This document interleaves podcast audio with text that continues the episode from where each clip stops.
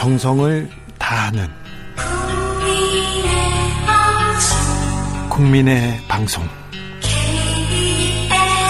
KBS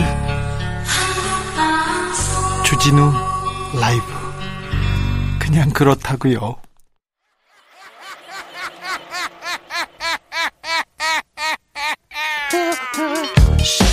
발로 뛰는 기자, 탐구하는 기자, 세상의 질문을 마구 던지는 기자, 기자가 본 오늘의 세상, 기자들의 수다.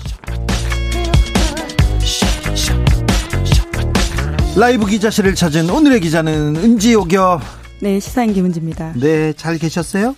네, 굉장히 또 그 사이 많은 일이 일어나서요. 그러게요. 오늘도 바쁜 하루였습니다. 네, 오늘은 뭘로 바빴어요? 아무래도 이명박 전 대통령이 이제 다시 들어가는 상황이기 때문에 네. 또 그걸 챙기고 네. 또 챙기는 현장 후배들과 또 소통하고 이런다고 좀 바빴습니다. 그랬어요. 드디어 갔습니다. 네, 주진우 진행자도 오늘 그것 때문에 바빴던 걸로 알고 있는데요. 네, 저는 10년 동안 바빴어요. 어, 저는 이명박 대통령을 왜 이렇게 따라다녔냐면은 가장 큰 이유가 법치를 무너뜨린 거였어요. 검찰을 동원해서 그리고 법원을 동원해서 양승태 그리고 사법농단에 이 사법농단의 체계를 만든 사람이 만든 때가 이명박 정권 때였고요. 이명박 대통령이 양승태를 콕 집어다가 요 시스템을 만들었어요.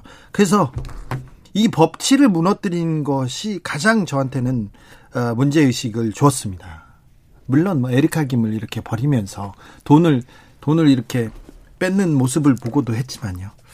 그렇죠? 이명박 그저 이명박 씨 취재 많이 하셨죠? 네, 주진우 진행자와 함께 이제 현역 기자이실 때 같은 팀으로도 취재를 많이 했었고요. 네. 또 이명박 전 대통령의 아들인 이시영 씨 관련해서 네. 그 당시 아마 그 내곡동 특검으로까지 이어졌던 그 상황들도 함께 취재했던 기억이 납니다. 그렇죠. 네. 예. 이제 가셨어요. 네. 네, 오늘 그런 이야기 했는데요. 네. 나는 나를 가두더라도 진실을 가둘 수 없다. 이런 이야기를 하시기도 했고요. 근데 게다가 수영생활 잘하겠다. 그리고 돌아오겠다. 이런 이야기도 했습니다. 얼마나 이렇게 끝까지 이렇게 의지를 보여주시고 어, 의지를 보여주 보통 이렇게 대법원 판결이 나면 그 다음날 다 들어갑니다. 그런데 어, 병원 스케줄을 잡고 며칠을 연장하시고 그리고 주로 오전에 한 10시쯤에 이렇게 어, 구, 구치 소로 이렇게 가는 게 되죠. 집행이 네. 되는데 한 끼라도 더 드시려는 그런 그 모습을 보고 아 역시 이명박 카카답다는 생각을 저는 했습니다. 저는 제가 했다고요. 자. 오늘 첫 번째 뉴스부터 가볼까요? 네, 판사 탄핵의 기회를 놓쳤다 이런 이야기들이 나오고 있는데요. 사법농단에 연루된 판사 탄핵이 유야무야될 위기에 처해 있습니다. 네.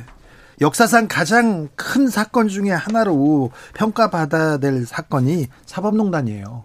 우리가 무슨 문제가 있고 갈등이 생기잖아요. 그러면 법원에 호소하잖아요. 법원에 가서 갈등을 판결을 받으면 갈등을 종결하고 이제 따르는 건데 아니 법이 판결이 재판이 정권의 눈치를 보고 춤을 췄어요. 이게 사회 근간을 무너뜨리는 일이었어요. 그런데 사법농단 실체가 드러나지도 않았고요. 그다음에 그 판사들 계속해서 목소리를 높이고 있어요. 상황 어떻게 되고 있어요? 네, 게다가 연루되었다라는 의심을 받고 있는 판사들이 여전히 일부 재판을 또 하고 있기도 재판하고 합니다. 있어요. 예. 네, 하지만 우리가 그 명단조차 법원에서 공개하지 않았기 때문에 그 사람이 누군지도 모르고 재판을 받는 상황까지도 있는데요. 네.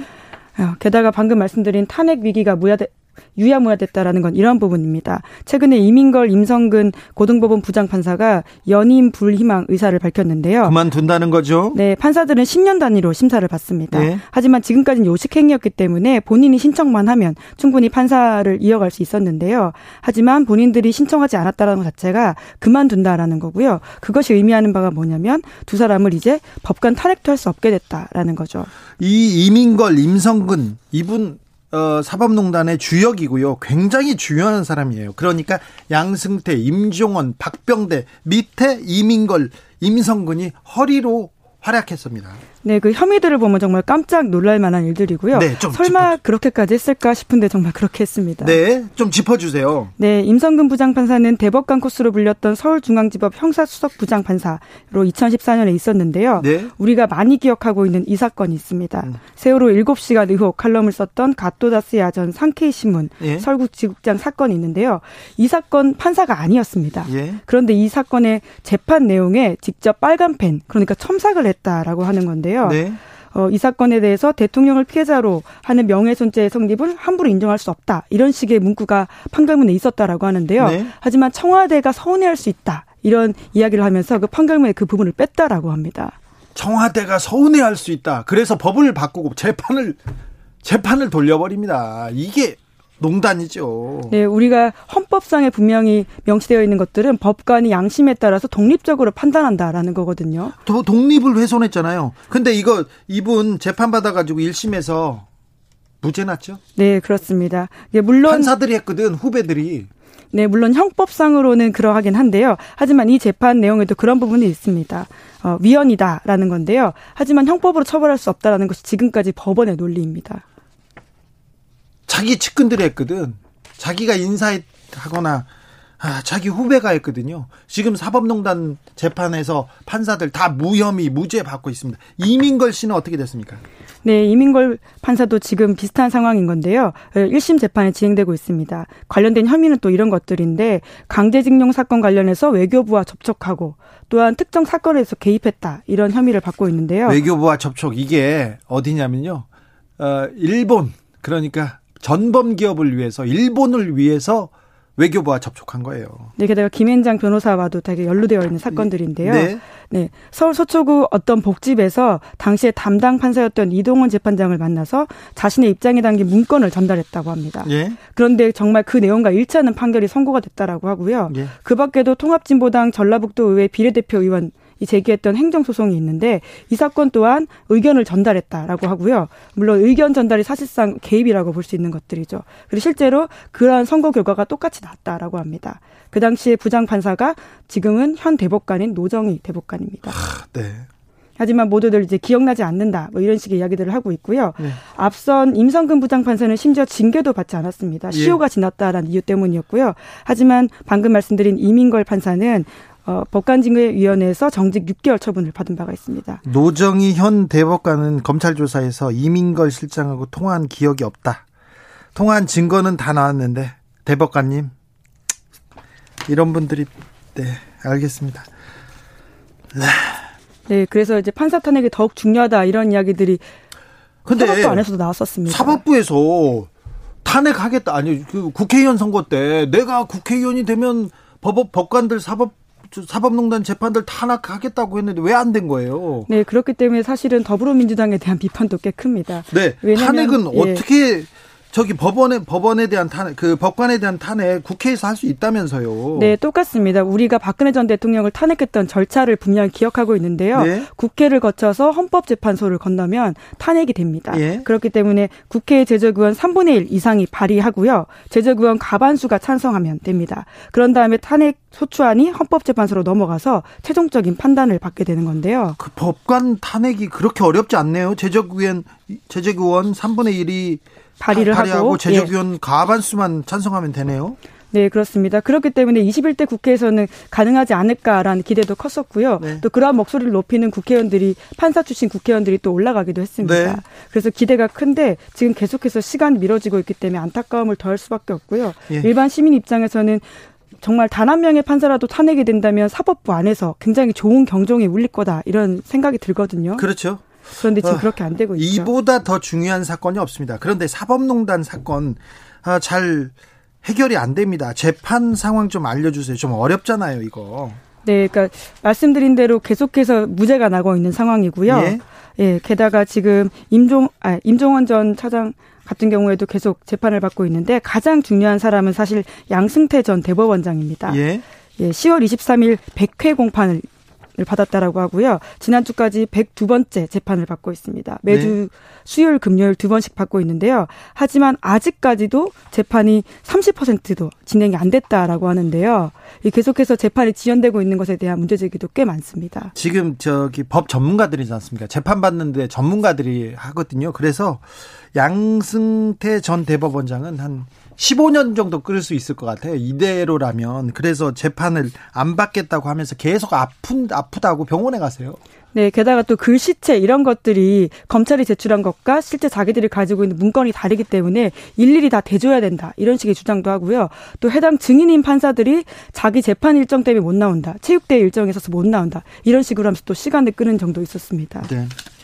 그래도 기억해야 됩니다. 신광열, 성창호, 조희연. 네, 이런 분들도 이미 1심에서 무죄가 났고요. 네. 그리고 임성근 부장판사도 앞서 말씀드린 것처럼 무죄가 났습니다. 방창현, 심상철. 네. 아, 네. 네, 이런 게다가 분들. 이런 분들 지금 다시 사법 연구 기간이 장기화되는 것을 바람직하지 않다 이런 이야기를 들면서요 대법원에서 현업으로 복귀시킨 바가 있습니다. 아니 사법농단을 재판을 가지고 법을 가지고 장난친 사람들 다 이렇게 돌려보내면 어쩌자는 건지 우리 대법원도 아, 국민의 상식에서는 좀 동떨어진 거 아닌가 생각해 봅니다. 음, 1868님, 아직 익숙하지 않겠지만, 이제 호칭이 이명박 전 대통령이 아니라, 이명박 씨입니다. 거북합니다. 얘기하시는데, 어, 탄핵을 당한 사람이나 구금 이상의 그 형이 확정된 전직 대통령한테는 어, C라고 하는 게 맞습니다. 금고 이상, 금고 이상입니다. 어, 0085님은 주진우 씨 아무리 그래도 이명박 씨가 뭐예요? 그럼 노무현 씨라고 하면 주진우 씨는 별별 소리 다 할 거려 얘기했는데 아니 전 별별 소리는 하지 않고 노무현 씨는 이게 지금 금고 이상의 형이 확정되거나 탄핵된 분이 아니기 때문에 노무현 씨는 이게 호칭이 맞지 않고요. 전직 대통령의 예우에 따르면 이말, 이명박 씨가 맞는 말입니다. 전 대통령을 붙이지 않는 게 맞는 말인데 저도 이명박 각하라고 제가 칭송할 정도의 분위기 때문에 전 대통령 이름이 계속 붙어 있습니다. 네. 앞으로 잘 하겠습니다. 다음 뉴스로 가볼까요? 네, 검사와 스폰서 관계가 2020년 지금 우리나라 검찰에는 더 이상 존재하지 않는가? 라는 질문이 재판정에서 나왔습니다. 어디에서요? 네, 김학의 전 차관 2심인데요. 네. 정확히 인용해 보자면 이렇습니다. 이 재판은 10년 전에 있었던 김학의의 뇌물수수에 대한 단죄에 그치지 않고 사회적으로 문제가 되었던 검사와 스폰서 관계 2020년 지금 우리나라 검찰에는 더 이상 존재하지 않는가라는 질문도 함께 던지고 있다. 라는 건데요. 누가 던졌어요? 네, 주진우 라이브에서도 여러 번 언급된 적이 있던 그 부장 판사입니다. 누구요? 정준영 판사인데요. 네. 이재용 파기환 송심을 담당하고 있기 때문에 네. 저희가 여러 차례 이야기한 적이 있는데요. 김학의 2심도 맡은 재판부입니다. 아, 이분은 많이 맡으셨어요? 네. 네, 굉장히 눈길이 끄는 사건들을 계속 하는데요. 네. 이 사건이 또 1심에서 무죄가 나왔던 사건인데 네. 2심에서 유죄가 나오고 게다가 이, 법정 구속까지 이어졌습니다. 그렇죠. 이번에 구속됐습니다. 왜 1심에선 무죄인데 2심에선 유죄인가요? 그 근거가 뭡니까? 네, 가장 중요한 부분은 또 다른 스폰서 우리가 김학의 전 차관하면 생각나는 스폰서라고 지목되는 사람은 윤중천 씨입니다. 그렇죠. 별장 성적대. 예, 그렇죠. 그런데 그 외에도 또 다른 스폰서가 있었다라는 것이 검찰 수사 결과 밝혀진 건데요. 네. 최아무개 씨입니다. 네. 이 사람이 대신 내줬던 돈 그리고 그뿐만 아니라 핵심인 대포폰 요금에서 꼬리가 잡혔습니다. 예. 예, 그러면서 이번에 검사 스폰서라고 하는 고질적인 병폐에 대해서 재판부가 다시 한번 언급하게 된 겁니다. 네, 요, 요 얘기 조금만 자세하게 해주세요.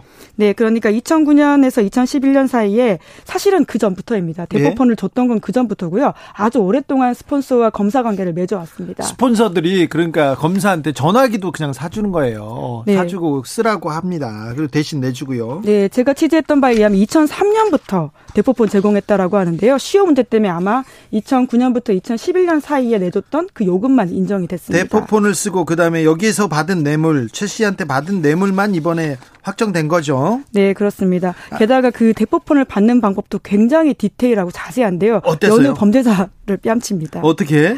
그러니까 그 최 씨라고 하는 스폰서가 건설업자입니다. 예? 그 건설업자가 자기가 직접 대포폰을 만드는 게 아니라요. 회사 직원을 시켜가지고는 고위 공무원들은 오름차순으로 전화번호를 좋아하니까 그렇게 전화번호로 된 핸드폰을 만들어 오라 이렇게 지시를 하고요. 네. 그렇게 핸드폰을 만들어 오면 그 부하 직원의 개인 명의로 요금을 내게 합니다. 예. 그런 다음에 몰래 그 요금을 대신해서 또 회사 돈으로 내주게 하는 식으로 하고요. 네. 그런 식으로 계속해서 대포폰을 아주 오랜 기간 사용하고 그 대포폰의 쓰임은 우리가 제대로 쫓아가지도 못하는 상황인 거죠. 아니 뭐 검사가 007이야 대포폰 쓰게 007이냐고. 그런데 자 이 최 씨가 어떻게 김학의 차관을 만나고 접대하고 그랬습니까?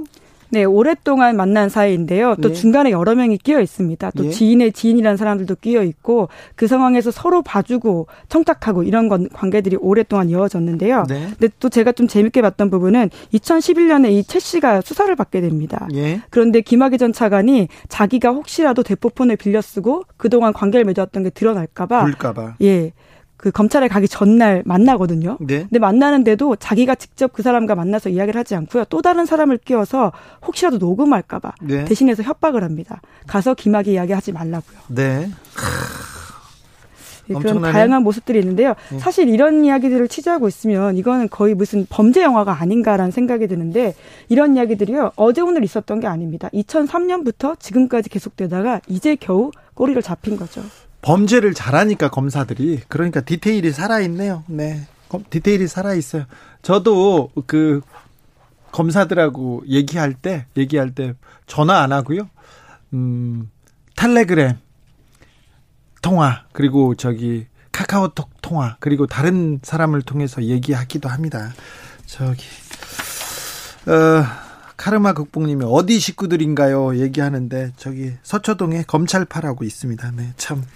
근데 이분이 그 연예인의 부친이라는 사람인가요? 최 씨가 스폰서 최 씨가? 예, 맞습니다. 뭐 물론 뭐 그런 부분들이 뭐 부각될 것까지는 없긴 한데요. 네. 예, 실제 그것들은 맞습니다. 구나연님이 저 법관들 공부할 때는 좋은 나라 생각하면서 공부했겠죠. 그런데 잘 모르겠어요. 자기 출세를 위해서만 어, 공부한 것 같 아요. 저는 철학이 없는 것 같아요. 신념도 없고요, 가치도 없고요. 다이아노님 오늘 어떤 방송에서는 이 씨라고 하더라고요. 아, 예, 이 씨. 네, 이 씨. 아니, 네, 알겠습니다. 자, 마지막으로 만나볼 뉴스는 어떤 내용입니까? 김은지 기자. 네, 유럽이 다시 멈췄습니다. 아이고, 그래요. 네, 코로나 상황이 정말 심각하기 때문인데요. 예. 프랑스와 독일에 이어서 영국도 2차 봉쇄에 들어갔다라고 하고요. 예. 벨기에, 오스트리아, 이탈리아도 부분 봉쇄 조치에 들어갔습니다. 통행 금지도 합니다. 네, 정말 썰렁하게 다시 한번 유령 도시가 된 상황인 건데요. 네. 그에 비하면 한국은 정말 일상이 유지된다라고 하는 게 놀라울 정도이긴 합니다. 미국도 어려웠잖아요. 미국 네, 지금은 더더욱 더 숫자가 갱신되고 있는데요. 네. 앞으로 더 어려울 것으로 보입니다. 자, 그런데 걱정이요. 어, 유럽에서는 확진자가 많이 나왔지만 중증 환자를 잘 그 치료해서 잘 막고 있어서 사망자는 많지 않았거든요. 그런데 의료 체계가 무너지고 마비될 가능성 높은 것 같아요. 네, 갑자기 환자가 급증하게 되면 그럴 수밖에 없는 상황이기 때문에요. 지금 그런 우려가 많이 나오고 있습니다. 중환자실 수용률이 점점 떨어지고 있기 때문에 거의 어, 일주일 만에도 거의 1.3배 사망자가 늘었다라고 하고요. 수용률도 지금 거의 한계에 다다랐다. 이런 이야기들이 있습니다. 네. 아이고, 걱정이네요. 뭐 방법이 없나요? 네, 방법까진 모르겠고요. 정말 마스크 잘 쓰고 개인으로 손 잘 씻고 이런 방법밖에 없는 것 같은데요. 마스크를 아직도 제대로 안 쓰는 사람들이 종종 눈에 띄더라고요. 유럽은 그 통행 금지 국경 봉쇄를 앞두고 마지막 파티를 하고 마지막 밥을 먹느라고 사람들이 많이 모여 있더라고요. 아직 좀 아직 좀 네. 경계심이 낮다라는 느낌을 받죠. 그렇죠. 네. 기자들의 수다 지금까지 시사인 김은지 기자와 함께했습니다. 감사합니다. 네, 감사합니다. 라디오 정보센터 다녀오겠습니다. 조진주 씨. 정치 피로, 사건 사고로 인한 피로, 고달픈 일상에서 오는 피로. 오늘 시사하셨습니까? 경험해 보세요. 들은 날과 안 들은 날의 차이. 여러분의 피로를 날려줄 저녁 한 끼 시사 추진우 라이브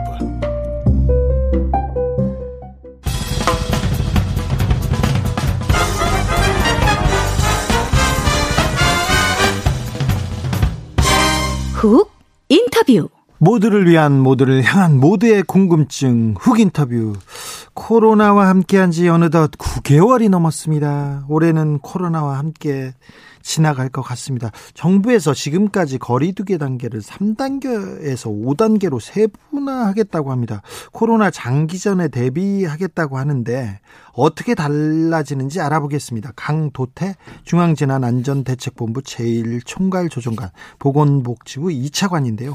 연결했습니다. 안녕하세요. 네, 안녕하세요. 차관님 저기 할로윈데이 주말에 사람들이 예. 많이 모였던데 좀 확진자의 영향을 영향 미칠까봐 그게 걱정됩니다. 예, 저희도 이 걱정이 되는 부분이 있습니다. 네. 예, 이제 그 할로윈데이를 대비해서 저희가 지난 5월에 이태원 확진자 급증 사례를 봤듯이 예. 할로윈데이 때도 이 우려되는 부분이 있어서 방역 관리 강화 방안을 사전에 좀 실시를 했습니다. 네. 예를 들면은 클럽이나 이런 고위험 시설이나 규모가 큰 식당, 카페에 대해서 일제 점검을 한 2주간 했고요. 지난 주말에는 이태원이나 홍대 이런 주요 지역의 클럽에 대해서 핵심 방역 수칙, 예를 들면은 전자출입 맹부를 설치 이용하는지 또 이용 인원을 제한하는지 환기를 잘하는지 이런 걸 집중해서 점검하였고 또 이 위반하는 업소가 있으면은 좀 원 스트라이크 아웃제를 엄격하게 적용해서 저희가 집합 금지나 고발 네. 고발 조치 이런 걸 실시할 예정입니다. 네, 알겠습니다. 썬킴님이 이런 의견 주셨습니다. 차관님, 네. 코로, 나를 도태시켜 주세요. 네. 자, 네, 열심히 하겠습니다. 네. 네. 자, 강도태 차관만 저희는 믿겠습니다. 근데 네. 사회적 거리두기를 3단계에서 5단계로 이렇게 나누겠다고 하는데 이렇게 거리두기 단계를 조정하는 이유가 뭡니까? 예, 그 지금 저희가 한 10개월 가까이 코로나를 대응해 오면서 이제 여러 가지 그 코로나에 대해서 알아가는 것도 많아졌고요. 그간의 예. 경험도 쌓였습니다. 네. 그리고 또 그동안 거리두기를 하면서 국민들의 피로도라든지 여러 가지 서민 생활에도 어려움이 많았습니다. 예. 그래서 저희는 코로나에 대해서는 공존할 수밖에 없는 상황에서 지속 가능한 방역 체계를 만들어 가야 되겠다. 그런 면에서 국민의 일상생활 또 사회 경제적 활동을 최대한 보장하는 어, 가운데에서 또 네. 효과적으로 방역 의료를 제대로 하는 게 중요하다 이런 차원에서 전문가들도 많이 강조했던 것처럼 감당 가능한 위험 수준을 좀 받아들이고 네. 그 안에서 그간에 확충되어 되어 온 중증 환자 병상이라든지 의료 체계 역량을 중점적으로 고려해서 요 단계 기준을 상향해서 재설정했습니다. 예. 아무튼 뭐 코로나도 중요 코로나 방역도 중요한데 또 먹고도 살아야 되니까 여러 가지 좀 세분화해서 만들었네요. 네네. 자, 음, 해외 사례를 보면 지금 제약산이 지금 일로에 있어서 굉장히 걱정인데요. 우리나라 지금 코로나 현재 상황은 어떻습니까? 예, 지금 현재까지는 우리나라 코로나 그 상황이 한 100명대 내외 음. 이렇게 이제 그 왔다 갔다 하는 상황이고요. 근데 저희가 볼 때는 그 현재 좀 우려되는 부분들이 예. 있는 상황이라고 이렇게 보고 있습니다. 네. 그 이유는 어 지금 확연하게 이게 감소 추세로 이어지지 않고 최근 일주간에 보면은 어 단순히 비교해 보면은 한 11명 정도가 증가하는 주간 평균으로 봤을 때 그런 상황이고요. 또 국민들께서 많이 위기 극복을 위해서 노력해 주지만은 사우나나 이런 다중 이용 시설, 특히 요양병원 요양 시설, 가족 지인 모임 이런 생활 속에서 집단 감염이 이어지고 있습니다. 예. 또 말씀 주신 것처럼 세계적으로도 미주나 유럽, 중동에서 해외 발생이 지난번보다도 오히려 유행이 심각해지고 있고 지금 확진자가 4,500만 명 이상, 또 누적 사망자가 100만 명 이상 이렇게 해외에서도 확진자 수가 증가하고 있고 특히 동절기에 실내 생활 증가라든지 환기하기가 어려운 상황 또 바리, 바이러스가 생존하기 좋은 환경 이런 부분 때문에 어, 위험 요인들이 있어서 저희가 예의주시하고 있고 여러 가지 우려를 하고 있는 상황입니다. 네. 자 국민들한테 자 겨우 겨울이 다가오는 지금 가장 조심할 게 뭔지 그리고 어떻게 코로나를 막아야 된다. 요 간단한 팁을 좀 알려주세요. 정보를. 예, 아무래도 저희가 현재 그 거리두기 단계가 생활 방역 단계고 생활 속에서 이 어, 최대한 그 확산을 막아야 되는 상황입니다. 네. 이제 이 감염 확산이 이루어지면은 이 국민들께서 그 보다 더 또 불편한 또 여러 가지 희생을 감내해야 될 상황이 올 수도 있기 때문에 제가 몇 가지 말씀을 드리겠습니다. 우선은 마스크 착용을 예. 철저히 해주시고 예. 그 다음에 사회적 거리두기 네. 2미터 이상 거리두기를 철저히 좀 부탁드리고요. 그리고 증상이 발현되었을 때는 즉시 선별진료소를 방문해서 신속하게 검사를 맡아주시는 게 중요하고요. 특히 겨울철에는 차관님, 어, 예, 차관님 그건 다 초등학생들도 잘 지키고 있어요. 그거 말고 예. 다른 건 없습니까? 지금 우리 국민들이 이건 잘하고 있지 않습니까? 마스크 잘 쓰고 거리두기. 그, 기본이 지금 단계 예 기본이 중요합니까?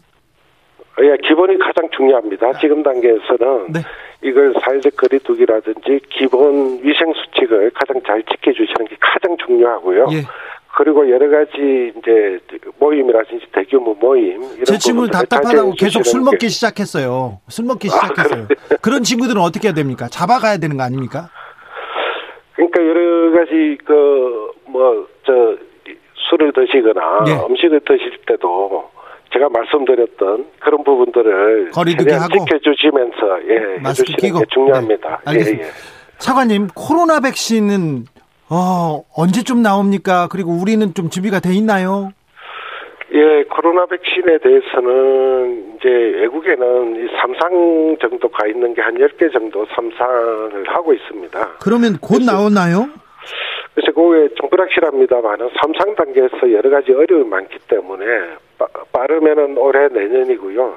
저희 나라도 내년 하반기에서 2022년까지를 목표로 해서 백신 개발을 진행 중이고. 아, 그래요. 우리나라도? 그, 예, 그 다음에 저희는 이제 외국에서 빨리 이걸 개발했을 때.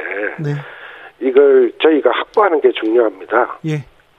그래서 이 부분에 대해서 저희는 전 국민의 60%까지 금년도에 확보하는 걸 추진하고 있습니다. 예. 예, 우선적으로 WHO를 중심으로 한 그 코백스 퍼실러티라는 글로벌 백신 공급 메커니즘을 통해서 인구의 20%를 어, 확보하기 위해서 가입 절차를 완료했고 또 해외에 개발 기업들하고 개발 협, 개별 협상을 통해서 인구의 40%까지 이렇게 연내 추가 확보할 계획입니다. 차관님 독감 백신은 괜찮습니까? 맞아도 되는 거죠? 예, 우선은 제가 현재까지 예. 이 독감 백신 접종과 관련해서는 사망자 간에 신고된 사망자 간에 인과관계가 인정된 사례가 없습니다. 없어요? 네. 제가 볼 때는 안전한 백신 중에 하나다 이렇게 말씀드리고 인플루엔자 감염을 예방하는 차원에서도 가장 효과적이기 때문에 예방 접종을 안전 수칙을 준수하면서 꼭 받으시기를 권유드립니다. 네. 마지막으로 의사 국가고시 관련해서 여쭤보겠습니다. 의협에서 계속 정부를 좀 압박하고 있는 것 같아요. 국민을 좀 협박하는 것도 같고. 자, 의대생들 국시 문제 어떻게 해결될까요? 예, 지금까지 이제 정부에서는 우리 국민들께서 이렇게 수용해주는 측면이라든지 또 여러 가지 공정성이나 형평성 이런 문제 때문에 어, 입장에 배단은 없습니다. 예. 다만 정부에서 이제 의대생들의 배출이 안 됐을 때 우리 국민들께 올 수 있는 여러 가지 불편이나 보건상의 문제가 있는지 이런 부분에 대해서는 면밀히 대책을 세우고 또 검토하고 있습니다. 네. 그러면 지금 의대생들 국시를 보는 건 아직은 정해지지 않았습니까? 예, 저희가 현재까지 그 여러 가지 현재까지의 입장이 변해, 변한 것은 없습니다. 그렇습니까? 예. 그러면 의사 국가고시 재시험 어, 기회 아직 없다 이렇게 보면 됩니까? 지금은? 예, 그렇습니다. 예. 네, 의대생들이 사과해도요? 저희 저희가 볼 때는 이건 사과의 문제가 아니고 그 국민들께서 네. 어떻게 이 어, 국가 시험에 대해서 어, 보고 계시느냐 이런 부분이 가장 중요한 부분이라고 하겠습니다. 알겠습니다. 자 마키님께서 코로나 도태 강도태가 답이다 이런 문자 주셨고요. 바다다님은 네. 강하게 도태시켜 주세요 이렇게 얘기했습니다. 예, 네. 저희가 열심히 하겠습니다. 네, 아, 고생 많으신데요. 조금 더 고생해 주시고 힘내 주십시오. 네. 지금까지 중앙재난안전대책본부 강도태 차관이었습니다. 감사합니다. 네. 교통정보센터 다녀오겠습니다. 이승미 씨. 테이크아웃 시사 나왔습니다. 오늘도 하나 챙겨가세요. 주진우 라이브.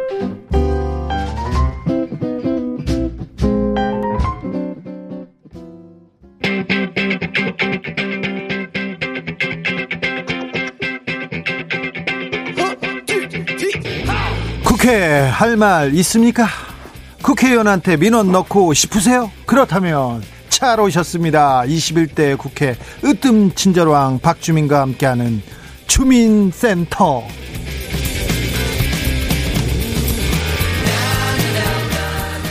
여러분의 민원에 귀를 기울이겠습니다. 주민센터 주치원 박주민 의원 어서 오세요. 예, 안녕하십니까. 네, 아이고 국감 하느라고 고생하셨어요. 네, 아직 피로가 덜 풀렸습니다. 그런데 네. 21대 첫 국감 아, 최고 스타 박주민은 아니었습니다. 네, 네 최고 스타는 추미애 법무부 장관과 윤석열 검찰총장. 그러게요. 아유, 자 오늘은 주민센터에 특별한 손님 한 분 더 계십니다. 416 세월호 참사 가족협의회 장훈 운영위원장 어서 오세요. 네, 안녕하세요. 건강하시죠?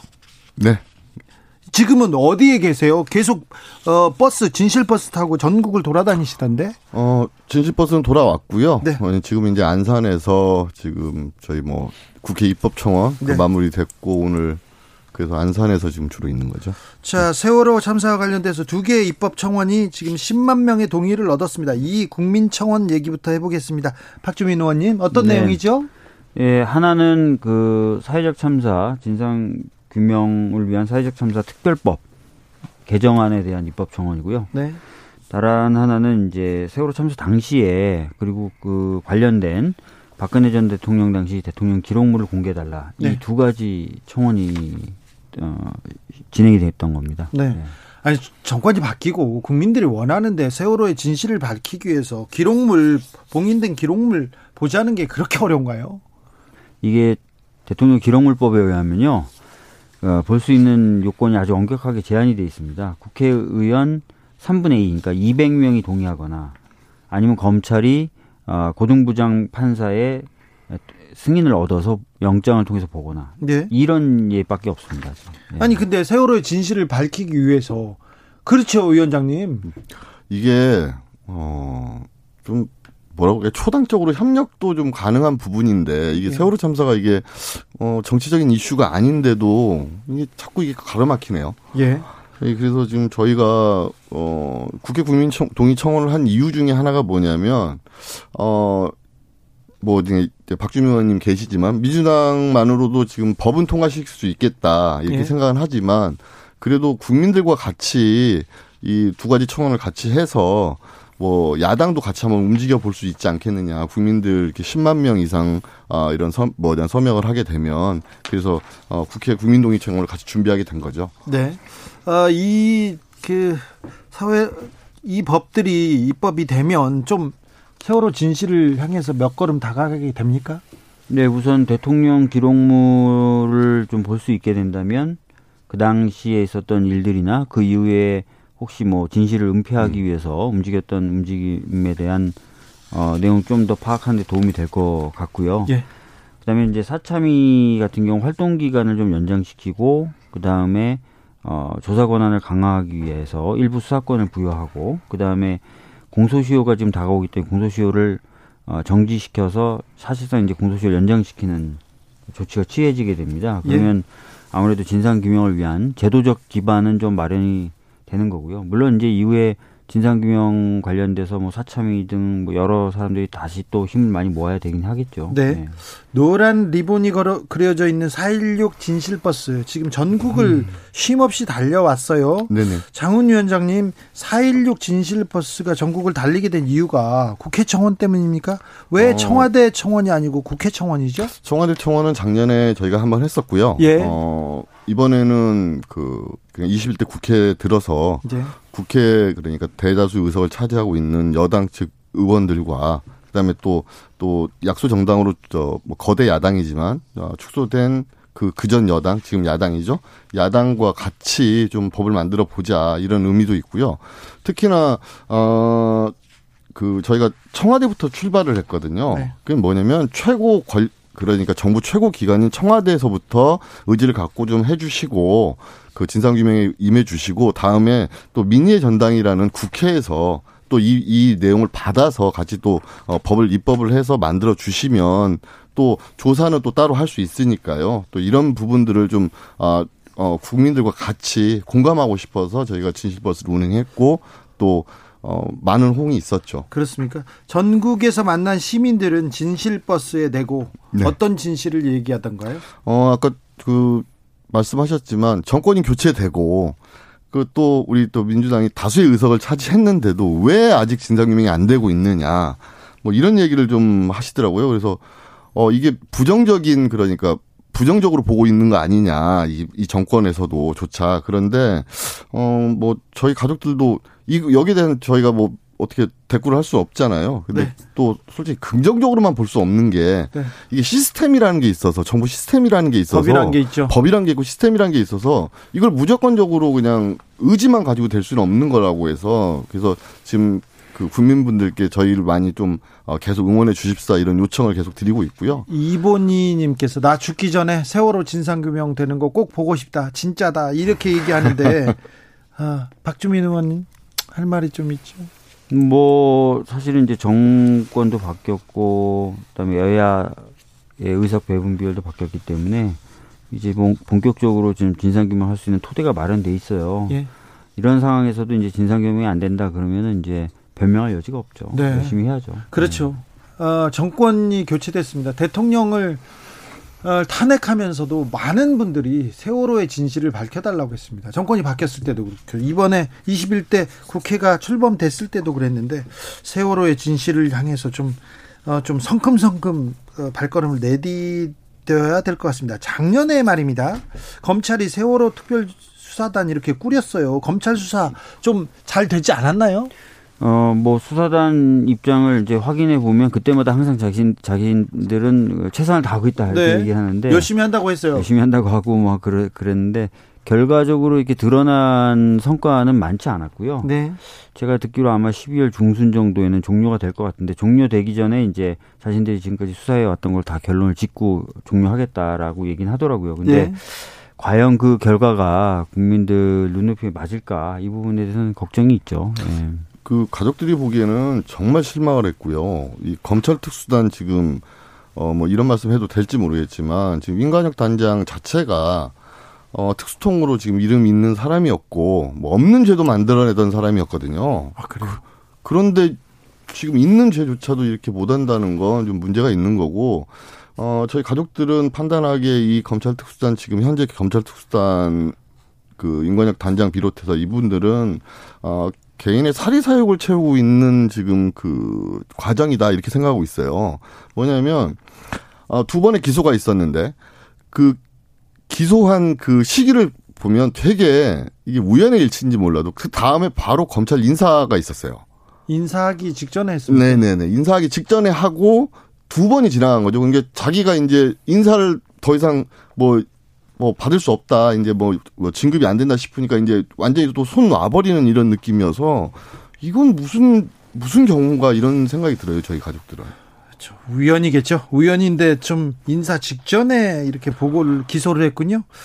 음, 근데 아무튼 참사 당시에도 그렇고 지금도 그렇고요. 아, 피해자들이 유가족들이 직접 발벗고 뛰고 거리에서 들어 눕고 그래야 이렇게 목소리가 좀 울려 퍼지는 이 상황을 보면 좀 안타까워요. 네. 네. 뭐 국회도 그렇고 정부도 그렇고 더 열심히 해야 됩니다. 네. 네. 어, 뭐 지금 뭐 지금 박주민 의원님 앞에 계시지만 2014년 당시부터 저희하고 계속 같이 네. 움직였고 또 우리 어, 주진우 앵커께서도 같이 움직이셨는데 아, 저희는 또 일정 부분 가족들이 움직여야 된다고 생각을 해요. 가족들 자체가 왜냐하면 저희는 미안해서 그렇지 박주민도 미안하니까 맨날 같이 옆에서 거리에서 자는 거잖아요. 제일 많이 알고 제일 많이 접해본 사람이 저희예요. 예. 이 참사에 대해서 그렇기 예. 때문에 저희가 목소리를 내지 않으면 이 목소리가 묻힌다고 생각을 해요. 그래서 네. 참사 피해자인 동시에 저희가 목격자고 증인이라고 생각하기 때문에 저희가 직접 움직여야 된다. 그런데 방금 말씀하신 대로 너무 고생은 좀 안 시켜주셨으면 네. 좋겠는데 이게 참 지금도 고생을 하네요. 정민호 님이 꼭 국민이 서명해야 움직입니까 얘기하는데 네 국민들이 깨어 있고 쳐다보고 관심을 두어야 정치권도 움직이고요 권력 기관도 움직입니다. 아, 이 질문 하고 싶었습니다. 이현 변호사 세월호 참사 특별조사의 부위원장이었는데요. 네. 이분이 국민의힘 공수처장 후보 추천위원회 위원이 됐습니다. 이 부분에 대해서는 어떻게 생각하세요? 정말 헛웃음밖에 안 나와요. 이 사람은 네. 이 양반은 아 나 진짜 이분은 뭐냐면 특조위 방해 그 그냥 강제해산 방해 이 부분에 대해서 아주 능동적으로 자기가 자율적으로 했거든요. 아, 어떻게 했던 어떻게 했어요? 아주 치사하게 한 거예요. 그러니까 그 서류 폭탄을 내린다든지 근데 직권 뭐뭐 뭐 저기 그러니까 직무를 정지시킨다든지 이런 그 업무를 했거든요. 그래서 양반이. 세월호 참사 특조위 활동을 막은 분이시다고. 예, 그렇죠. 그런데 이 양반이 직권남용의 피해자가 된 거예요. 어찌 보면 그러니까 이제 위에서 시키는 걸 자기가 불이, 불합리한 일을 뭐 하, 하긴 했다 해서 피해자가 된 거예요. 피해자는 저인데 이게 도대체가 이 사람은 도대체 아니 뭐 얼굴 보면 좀좀 좀, 좀 따져 묻고 싶은 사람이 이분이에요, 진짜. 이건 말도 안 되는 분이거든요, 이 사람이. 근데 이분이 지금 공수처장 어난 이거 도대체 어떤 생각으로 이런 그 추천을 하는지 모르겠어요. 박주민 의원께 묻습니다. 이현 변호사 같은 분들이 지금 후보 추천위원회 왔습니다. 공수처 11월에 출범한다고는 했는데 될 거 잘 될 것 같습니까? 음, 뭐 일단은 그 후보 추천위원회 위원장이 이제 지난주에 선출이 됐고요. 예. 그 인사하는 자리도 가졌답니다. 그리고 어 그 위원장의 제안으로 각그 추천위원들이 어 약간 명씩 좀 추천하는 시안을 다음 주 정도까지 가지기로 했대요. 네. 그런 게 이제 잘 되는지 좀 봐야 되는데요. 네. 솔직히 저도 불안하죠. 예. 불안하기 예. 때문에. 불안하고 음. 좀 방해, 방해가 있더라도 이걸 돌파해 내야 될 거 아니에요? 그래서 저희가 지금 법률 개정 카드를 손에서 안 놓고 있지 않습니까? 네. 예. 이번에 11월에는 될 것 같습니까? 그러니까 지금 저희는 이제 법률 개정 카드로 압박을 하고 있고 네. 저쪽은 그래서 들리는 말로는 아 뭐 성실하게 하겠다. 우리도 그 이제서야 후보, 도 네. 내놓고 하겠다 이렇게 지금 자꾸 얘기를 해서 예. 조금은 한번 보긴 봐야 될 것 같습니다. 예. 어, 네. 잠깐 옆으로 가겠습니다. 네. 더불어민주당에서 내년 서울시장, 부산시장 재보궐선거에 후보를 내기로 했습니다. 어, 의원님 이거 안 묻기로 했잖아요. 안 묻기로 했는데 의원 박주민 의원이 서울시장 후보로 굉장히 유력하게 아유. 보인대요. 근데 가족의 입장으로는 어떻게 생각하세요?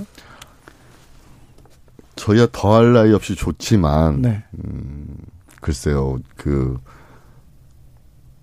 이렇게 말씀드릴게요. 박주민 의원이 세월호 변호사로 유명하잖아요. 네. 유명했잖아요. 세월호 때문만으로 그 지금 의원이 됐다고 생각하지 않아요. 아 그렇죠. 다른 일도 다른 많이 일도 했습니다. 엄청 많이 했고 네. 훌륭하신 분이기 때문에 네. 어, 우리 가족들은 어떤 자리에 가서도 박주민 의원은 제 할 일을 다 하실 것이다. 네. 그리고 또 한 가지가 뭐냐면 워낙 워커홀릭이셔가지고 네. 일을 너무 챙기셔서 건강이 좀 걱정이 되긴 하는데 저희는 가족 입장에서는 약간 노코멘트가 제일 낫지 않을까. 어, 근데 좋기는 합니다. 좋기는 하는데 저 저쪽 가서 일을 더 더하면 음. 걱정됩니까? 어, 네, 그렇죠. 자 후보를 내기로 했습니다 민주당에서. 자 여기에 대해서는 어떻게 생각하세요, 박주민 의원? 뭐 저는 당 대표 경선에 나섰을 때부터 후보를 안 내는 것이 과연 국민 앞에 책임지는 자세일까? 아니면 후보를 내고 국민의 선택을 받음으로써 책임지는 모습을 보이는 게 맞을까?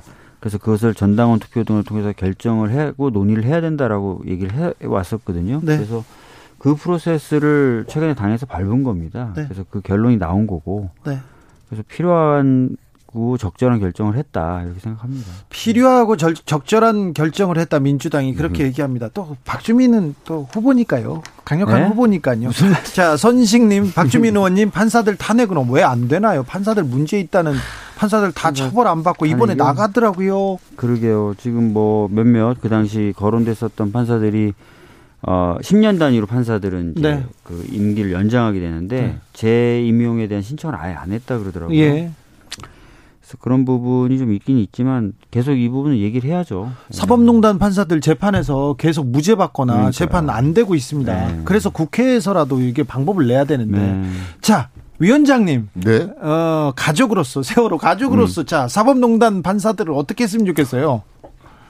세월호도 그 안에 중요한 이슈로 저희가 지금 영향을 받았잖아요. 추진하고 있는 것 중에 하나가 뭐냐면 어 이건 뭐 공개적으로 처음 얘기하는 건데 저희 그 저희 세월호 참사 관련 사건에 대해서 이제 공판에 대해서 정말 국민의 법 감정과 우리 가족들의 그 뜻과 다른 판결이 나온다면 일선 판사라도 저희는 바로 저기 탄핵에 들어갈 겁니다. 네. 판사 탄핵에 들어갈 건데 방금 말씀하신 거 가, 같은 괴라고 생각을 해요. 사법농단 판사들도 마찬가지로 탄핵이 좀 돼야 된다고 생각해요. 대통령도 탄핵되는 이 시국에 맞지 않습니까? 네.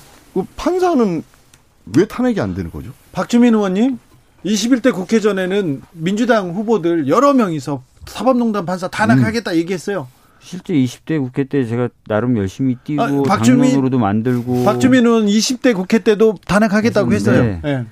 21대 돼서 이제 그 또 해야죠. 해야 되는데 당내에서 잘 얘기 안 되더라고요. 당내에서 얘기가 잘 안 돼요. 열심히 하겠습니다. 네. 네. 어, 박주민 의원이 참 소수파예요. 소수파 가지고 음. 네, 소수파. 일만 일만 열심히 하는 아, 목소리는 작고 일만 열심히 하는. 힘을 더 음. 아직은 근육을 더 키워야 되는 법입니다. 8517님이 저는 마음이라도 함께하고 싶어서 4.16 협의회 6년째 매달 후원하고 음. 있어요. 이런 아유, 분들이, 감사합니다. 이런 분들이 있어서 저기 가족들이 잘 힘을 내고 있습니다. 어, 2743님은 당장 진상규명, 세월호 진상규명 어려우면 공소시효라도 없애야 되는 거 아닌가요? 공소시효가 사라지는 게 좀 안타까운 청취자입니다. 음. 이번에 법안에 아까 설명드렸던 네. 대로 그 내용이 들어가 있습니다. 네. 그 들어가 있어서 사실은 뭐 여러 가지 중요한 내용이 많지만 바로 그런 부분들이 제일 중요한 특히나 싶어요. 특히나 검찰에서 기소까지 했어요. 일기 특조위를 강제 해산했다고. 그렇다면 음. 준비 기간과 그 일기 특조위 기간 1년 6개월 하고 하면 2년 정도는 조사를 방해받은 거잖아요. 네. 그렇다면 이, 이 기간은 물론 공소시효를 중지시켜야 되는 거고 음. 수사까지 안 됐으니까요. 그 다음에 지금 현재 지금 사참위가 조사하는 기간 또한 조사한 중이니까 이건 공소시효가 중지돼야 된다. 이게 저희 가족들의 가족들 입장이. 자, 국민들이 그래서 나서서 그 입법 청원, 자 이런 법을 만들어 달라고 입법 청원했어요. 앞으로 입법 계획은 어떻게 됩니까, 박주민 의원님? 지금 어 청원된 것과 별도로요. 예. 어 오늘 그 사참위법 개정안의 경우에는 61명의 국회의원들 동참으로 발의를 했어요. 예. 사실은 11월 5일까지 네, 네, 그렇죠. 청원을 받으시겠다 음. 그래서 11월 5일까지 계속 국회의원들 서명을 받으려고 했는데 이제 청원은 됐고 그 다음에 이제 정무위 쪽이 소관 상임위가 되는데 정무위 쪽 얘기를 좀 들어보니까 빨리 발의를 차라리 해달라. 그래서 오늘 발의를 했습니다. 예. 아마 이제 뜻을 갖고 있는 의원들이 있었는데 시간이 좀 짧다 보니까 참여하지 못한 의원들도 있었을 것 같은데요. 일단 발의가 오늘 됐으니까 예. 이제부터 이제 소관 상임위에 회부되고 논의되고 이제 통과되는 절차를 거쳐야 되겠죠. 이게 급한 게 뭐냐면 어 10, 12월 10일이 되면 지금 현행법상 뭐냐 사회적 참사 특별조사위원회 조사권이 소멸이 돼요. 네, 맞아요. 그러니까 그 전에 어, 법안이 통과되고 다시 그 연장이 돼야 되거든요. 맞습니다. 네. 박주민 의원님, 자 이제 국감 끝났어요. 세월호 관련 입법도 있고 다른 입법도 굉장히 활발하게 하시더라고요. 네, 지금 약태죄를 비범죄하는 모자보험법도 이제 발의를 하기 위해서 의원들 서명을 받고 있는데 서명을 잘 안 해주셔서 좀 애를 먹고 있고요. 안 해요? 중대재해기업처벌법 같은 경우도 지금 그거 어렵죠. 아, 아니 여러 단체들이 다 좀 다른 목소리를 내니까 조율하는데 굉장히 힘, 힘을 쏟고 있어요. 예. 네. 그리고 작업들을 하고 있습니다. 네. 네. 두 얘기도 엄청 어렵네요. 네. 그래 어려운 일은 다 더 하세요. 네. 네. 장훈 위원장님, 네. 앞으로 세월호 가족들의 계획들은 어떤 어떤 그 계획이 있습니까? 우선은 지금 뭐 검찰 특수단 네. 그 지금 뭐 지금 발표가 지금 예정돼 있기 때문에 좀 대응을 해야 되고요. 그 다음에 지금 사참위가 연장이 된다면 사참위에 관련된 내용도 해야 되고 사참위가 연장되지 않더라도 지금 일정 부분 보고서들은 좀 중간 결산식으로 나올 거예요. 네. 거기에 대한 또 저희가 또 판단도 내려야 되고요. 아, 끝으로 좀, 어, 좀 국민 여러분께 고맙다는 말씀을 좀 드리고 싶은 게 뭐냐면, 네. 아, 지난 10월 10, 31일이 저희가 6주기 기억식을 못 했습니다, 서울에서. 네. 근데 기억식을 서, 온라인으로 했거든요. 네, 서울시청에서요.